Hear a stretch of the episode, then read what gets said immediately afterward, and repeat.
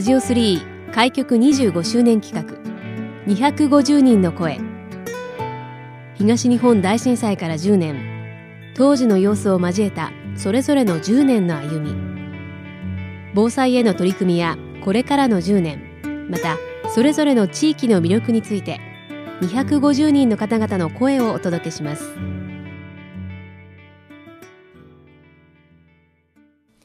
この時間のゲストをご紹介します。若林区木下町内会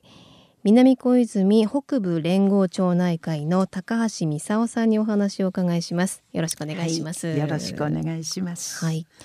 えー、お住まいがこの若林区の木下町内会のエリアということで、はい、もう長年お住まいなんですか？はいそうです。もう60年になります。そうですか、はい、じゃあもう本当に地元仙台そうですね。でずっと、はい、あのお住まいということですね、はい、えー、普段はあの様々なこれねあの肩書きといいますか資格をお持ちのようですが防災関連の様々なことに携わっていらっしゃるんですか？そうですねあのうちの方ではあの国の文化財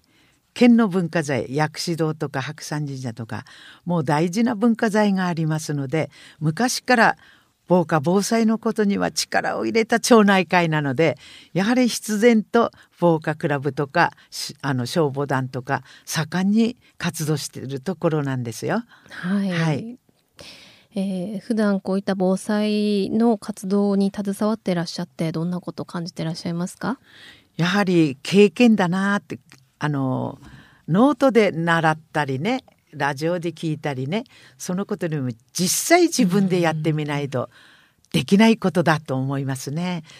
そして若い人にね代々こう教えていかなくければならないっていうので少年消防クラブを作ったんです。うちの方では、はい、はい、少年消防クラブというのはどういった組織なんでしょうか、はい、学校のね先生に言ってあのこういうわけであの春と秋火災が多いのでね空気が乾燥してるから火事なんか出さないようにあのなんかあの阪神・淡路でも子どもたさんたち大変亡くなったのでその予備として私たちあの一生懸命勉強するから少年消防クラブ作ってもいいですかって言ったら南小泉小学校の校長先生ぜひ教えてくださいっていうので作ったわけなんですね。はい、はい、それから毎年6月には町内で予算を取っていろいろマップ作りをしたりねあと町内の危険な箇所どこですかって歩いたりねいろんなことやってますよ。あとコミュニティセンターには防災センターがあって消防車あるのでね消防団の方にも来ていただいて車に乗せて行ってもらったりあとどんな仕組みがあるかとかね。あと水はどのぐらい出るかとかね。それ実際見せてもらったり子どもたち大変喜びながら勉強してます。楽しく学べるんですね。はい、そうですね。はい。毎年6月にとおっしゃったのはこれは宮城県沖地震があった月だから、はい、そうなんです。6.1にね、それを中心に。あと婦人防火クラブはあの救命救急をやったりね。私たち全部上級取ってあの資格取ってますのでね毛布1枚で単価の用意を足したりねあと仙台の七夕祭りを利用して商工会長さんに言って夜10時頃行ってねそしてあの青竹太いのねいただいてそれを全部笹払ってトラックで取ってきて今度町内のね広場で枝を払ってもう見事な短歌を作るんですよ。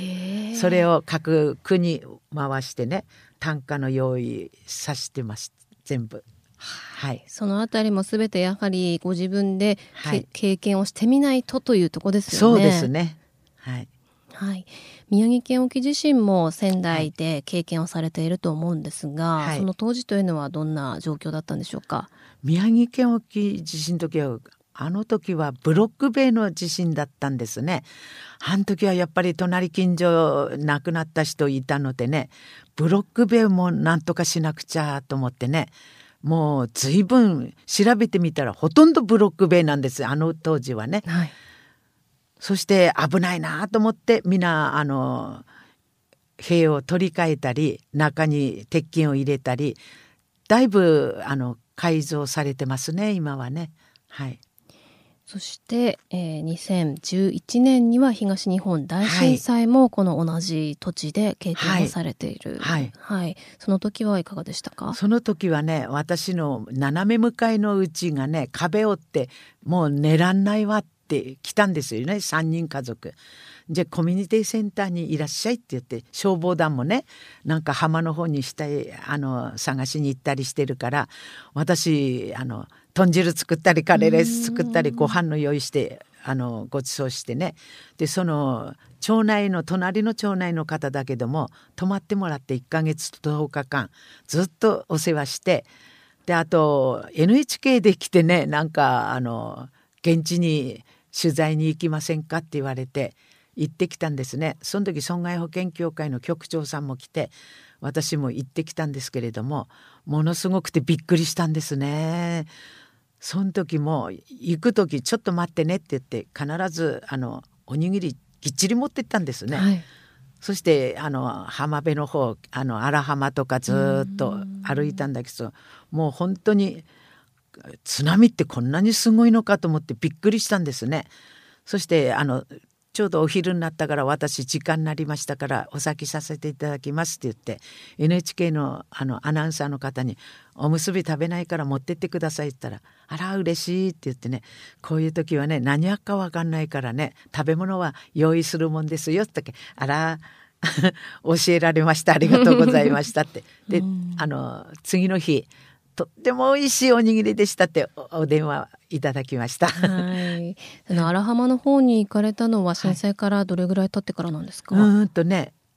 18日目ですね。ああ、じゃあまだ3月中ですかね。はい。はい。まあすごかったです。うん。開けらんなかったからねええ。それでも損保協会の局長さんもぜひ見学に行こうっていうので一緒に行って。はい。うん。まあそこから今年で10年10年。ということになりますけれども、ええ。その地域でのまあ防災活動だったりとか、はい。その災害への備えという部分では何かこう変化は感じますか？変化っていうかねあの気仙沼でねあのなんか幼稚園の子供さんがあの高台から避難して降りてきて津波の後見て誰も泣いた人いない。口開いたままばっくりして自分の家もない親もない兄弟もいない。自分がどうしようかっていうのも分かんないで泣くんもしない。その子たちを育ててであの買い作ったみたいなんですね。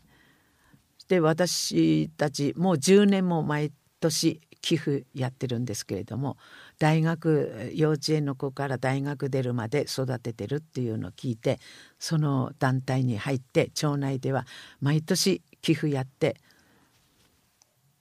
うんとこれあ今胸にブローはいチつけてらっしゃいますね。ますねはい。これでもう大学ひ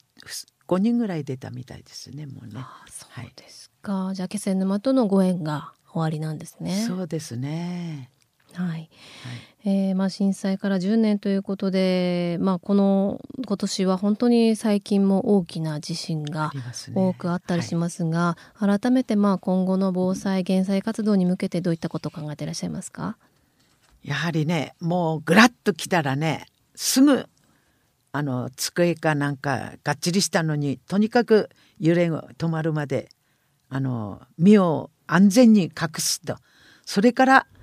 あの避難場所を見つけていくとねあのとにかく身を委ねるとその安全を図るって一番最初にぐらっと来たら身の安全これが大事だと思いますね。なんて言ったってぐらっと来たら慌てで吹っ飛んでいかないで身の安全これだけはあの皆さん気をつけていただきたいと思いますね。はい。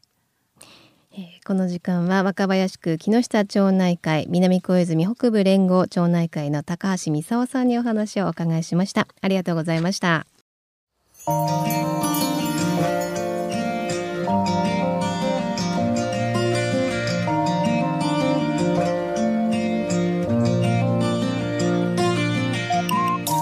ラジオ3開局25周年企画